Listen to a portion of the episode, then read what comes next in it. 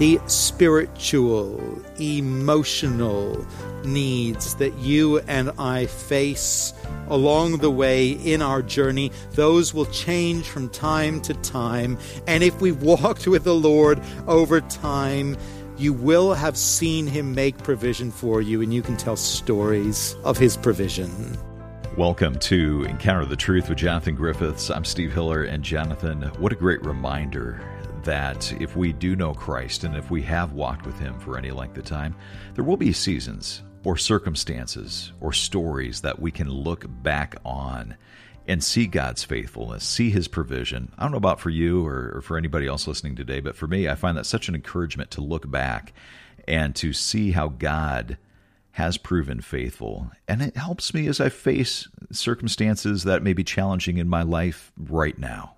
Oh, isn't that the case? As we continue on in our, our journey homeward, as we walk with the Lord through this life, waiting for uh, our eternal rest in the life to come, you know, we, we do need to look back and, and remember how the Lord has made provision for us, how He's helped us through crises and difficulties, and he's upheld us and he's given us strength to endure. And as we contemplate the various challenges that are before us, known and unknown, it is the faithfulness of God in days gone by that sustains us. And of course, as believers, we not only look back on our own journey of faith and discipleship, but we look back in the scriptures and we see how the Lord has sustained his saints, his people over the years, over the decades, over the centuries and that is that is our great reassurance that he will sustain us in the days that are to come. Well, I hope you'll grab your Bible and join us in Psalm 121 as we continue our message, Lifting Up Our Eyes. Here is Jonathan. When we're in situations of urgent need, it's vital to know that we are receiving help from someone who has actual power to intervene if you face terrible injustice. You don't just need a sympathetic friend to hear your case, you need an officer of the law, or even better, a judge.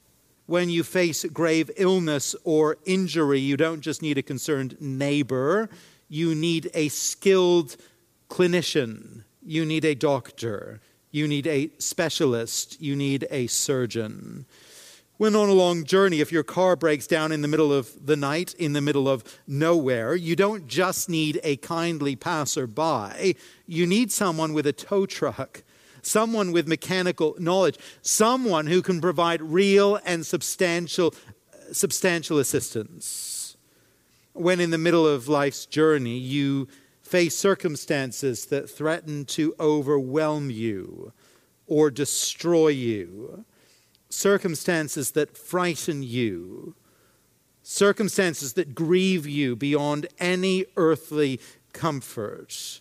You need not only, not simply sympathetic friends and listening ears, you need someone truly powerful to come to your aid. The psalmist asks himself the question from where does my help come? And the answer is this My help comes from the Lord who made heaven and earth. This is quite a famous and familiar verse. It's been turned to song on a number of occasions, and its familiarity could just blunt its force for us. But consider what's being said this one weary pilgrim on a dusty mountain road in the middle of nowhere thousands of years ago, possibly isolated, probably vulnerable, lacking protection. This pilgrim has help not in the local farmer down the road, not in the passing traveler, not in the king's agent who may from time to time patrol the roads. His help comes from the Lord Himself the covenant God of Israel, the friend of his people, the protector of his children, the God who made heaven and earth. We all know that in a very unequal and sometimes very unfair world, people with good connections tend to get things done. They tend to find that things go their way. That's just life in a world, isn't it, where power and money talk. I've mentioned these before, but some time ago I saw a, a, series of photographs that the White House photographer had taken of John F. Kennedy's children playing in the Oval Office. There's something quite touching about these, these photographs, seeing John Jr., you know, poking his head out from the, the resolute desk while his father talks to someone else on the phone, talking maybe with the president of another nation or having a quick word with the Secretary of Defense. You can maybe just picture it. But there's something quite touching about a, a child here with access to the most powerful person in the world. You and I may be of very little account in the eyes of this world. We may not be well connected to powerful people, but if we belong to God through Jesus Christ, here's the reality, here's the wonderful truth. We have access to the throne room of heaven. Our helper is the maker of heaven and earth. We may feel that our needs are very, very big at the present time. It may be that you are facing a crisis today that you fear may overwhelm you, may derail you, may, may throw your very journey off course. You may be traveling through a valley that is so deep that you think prayer has now become useless because there is no way that God can do anything with this, no way that He can intervene helpfully anymore. But here's the simple reminder the God upon whom you and I call in prayer, He is the maker of heaven and earth. I don't know if you're familiar with John Newton's hymn, Come, my soul, thy suit prepare. I don't think I've ever heard it sung, actually, but its words are somewhat familiar, and it captures well the spirit of this psalm, especially the truth of verse 2. Let me just share with you the first two verses. Newton writes this Come, my soul, thy suit prepare. Jesus loves to answer prayer. He himself has bid thee pray Rise and ask without delay. Thou art coming to a king. Large petitions would thee bring. For his grace and power are such, none can ever ask too much. Our help, it comes from the Creator God. What would you ask of him? What need you ask of him, even today? Next, our help comes from the watchful God. Verse 3 He will not let your foot be moved. He who keeps you will not slumber. Behold, he who keeps Israel will neither slumber nor sleep. It's an awful thing to be unable to sleep, unable because you fear for your safety because concerns for loved ones are weighing you down, because anxiety about circumstances and situations beyond your control are plaguing your thoughts and robbing you of peace. For us to sleep, for any of us to sleep, we need to trust that we are in safe hands, don't we? Perhaps you remember a long car journey as a child, maybe driving through the night, and, and you sleep because you know that your mother or father is driving you and you know you're in good hands. Maybe you remember an overnight flight somewhere, and although you're barreling through the air at 30,000 feet and 300 miles an hour, you sleep for a few minutes at least, maybe a little longer in business class, I don't know. But you sleep because you have confidence that the pilot knows what they're doing if you have a monitored home alarm system that you keep on at night, or if there's a 24 hour security guard at the front desk in the lobby in your apartment building, it is a comfort, isn't it, at night to know that someone is keeping watch at all hours. And if you're anxious about security, that might actually make all the difference for you to be able to sleep or not sleep. Verses 3 and 4 are very full of profound comfort. And I'd like to say that there's special comfort for the sleep deprived believer. And I know there'll be many sleep deprived believers who are listening today. Maybe you are a sleep deprived believer. You and I may sleep in peace because our God in heaven above, He never sleeps. He's always awake. The one who keeps you, the one who keeps his people. Notice that it's both the psalmist and the whole of the nation that he keeps in these two verses. The one who keeps us, he never sleeps, not for a moment in all eternity. Does his energy wane or his attentiveness waver? There's no dozing off with God above. And so there is never a moment when he is not actively watching over you, not actively keeping you. And I don't, I don't know, maybe for the non sleepers or the fitful sleepers or the anxious sleepers among us, maybe all you need today, maybe the main thing you need to take away from this message, from this psalm, is simply the comfort and the assurance of verses 3 and 4. He who keeps you will not slumber. Behold, he who keeps Israel will neither slumber nor sleep. And because he doesn't sleep, you and I are able to sleep.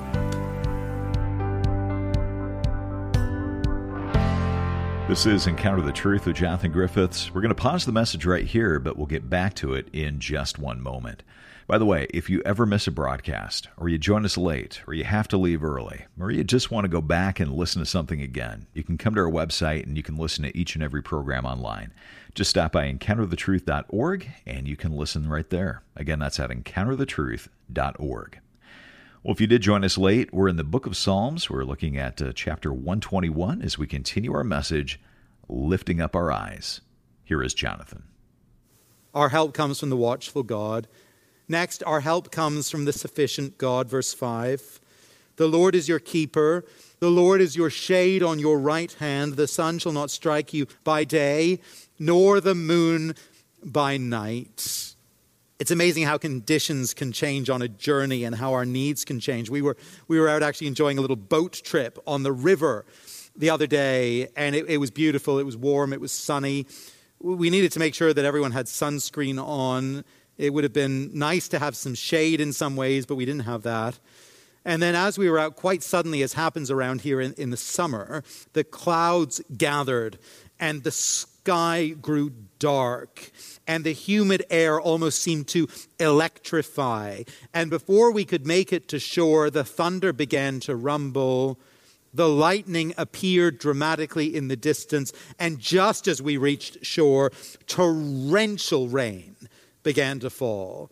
In the space of just a few short minutes, we went from needing shade and relief from the heat of the sun to needing shelter from the pouring rain in our journey through life, in our pilgrimage to heaven, if we belong to Jesus, our needs change as we travel. The psalmist knew that in the heat of the Middle Eastern sun, as he walked those dusty mountain roads, he needed shade. Verse 5. But then, verse 6 you know, it can become punishingly cold in the hills when the sun goes down and the moon lights up the night sky. A blisteringly hot environment can be surprisingly cold and bracing. But here's the point the very simple point the Lord is able to make provision, the Lord is able himself to be provision for every circumstance that the traveler can face on the journey. The spiritual, emotional, financial, physical, relational needs that you and I face along the way in our journey, those will change from time to time. And if we've walked with the Lord over time, and many listening have walked with the Lord for decades and decades, if we've walked with the Lord over time, you will have seen Him make provision for you, and you can tell stories of His provision you know that in all these seasons you've been through, He has been all sufficient for your every need. That's the believer's experience. As we look back, that's what we know, it's what we've seen. But most of us will go through times when change now looms on the horizon, when circumstances alter, when the unexpected comes. Most of us will then go through times when we begin to fear or imagine that the God who gave shade in the sunshine of the day that is now past will not be able to give shelter when the chilling moon rises in the night's sky. And here's a simple point. Here's the truth which we, we know there's no time, there, there's no season, there's no circumstance in life when God, our keeper, is not sufficient to keep us. We may know that in our head, but the psalmist wants us to know it in our heart and to believe it and to walk in the good of it in the days to come. I wonder if you know and believe and trust today that God, your keeper, is sufficient for you and able to meet your needs in this stage of the journey, the stage that He has called you to walk today. It may feel impossible that He could meet the needs that you are experiencing, but His care is all sufficient. It is all encompassing. Our help, it comes from the sufficient God. And finally, as we close, our help comes from the eternal God. Verse 7 The Lord will keep you from all evil, He will keep your life. The Lord will keep your going out and your coming in from this time forth and forevermore. We will sometimes be blessed by having wonderful helpers and advocates in life, people who are for us, people who will protect us, provide for us, advocate for us, help us, people who do so for a time but who are at some point in time no longer there. A parent or a grandparent who is just your, your shield from the world around. Or, or, or a spouse who is your supporter and encourager and counselor and companion, but then who is taken from you. A best friend who's everything for you, but then he or she moves away. Or the relationship it cools for some reason. A supervisor at work who is just outstanding and makes an almost impossible job possible for you, but then that supervisor gets transferred elsewhere and you're left to fend for yourself. For all the wonderful helpers we are given in life, there is no one in this world who is always there and who will always be there. No one that is but the Lord Himself. He is there and He'll never be moved. He'll never be taken away. He will never change and he will never die. He is the one person who is truly able to keep you from all evil. He is able to keep your life, to hold on to it, to never let it go.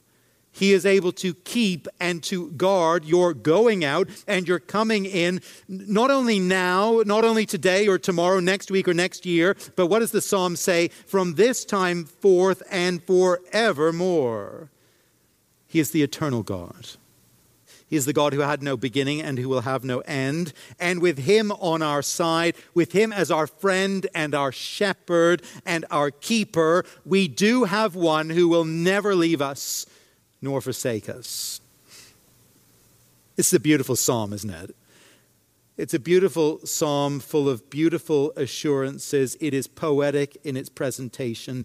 I think it is heartwarming in its message. But I wonder if some of you, some of us, have been asking over these few minutes this basic question Is it real? Uh, is it true what the psalmist is saying? I mean, it's wonderful to think of the Lord keeping us from, from evil. But the truth is, you and I, we brush up against evil all the time, and we sometimes feel the, the force of evil in painful ways. And we, in our stupidity, we participate in evil more than we would care to admit. It's wonderful to think of the Lord keeping our, our life. But the hard truth is, it, we, we die. That's what happens. Believers die, sometimes well before their time, it seems. Believers can even die in terrible tragedy. We're mourning a tragic loss. And so we ask is verse 7 real? Is it true? What does it mean that the Lord will keep us from evil and will keep our very life? I've suggested before that the key to understanding the Psalms and to reading them properly is to read them as Psalms sung first and foremost by the Lord Jesus Christ Himself.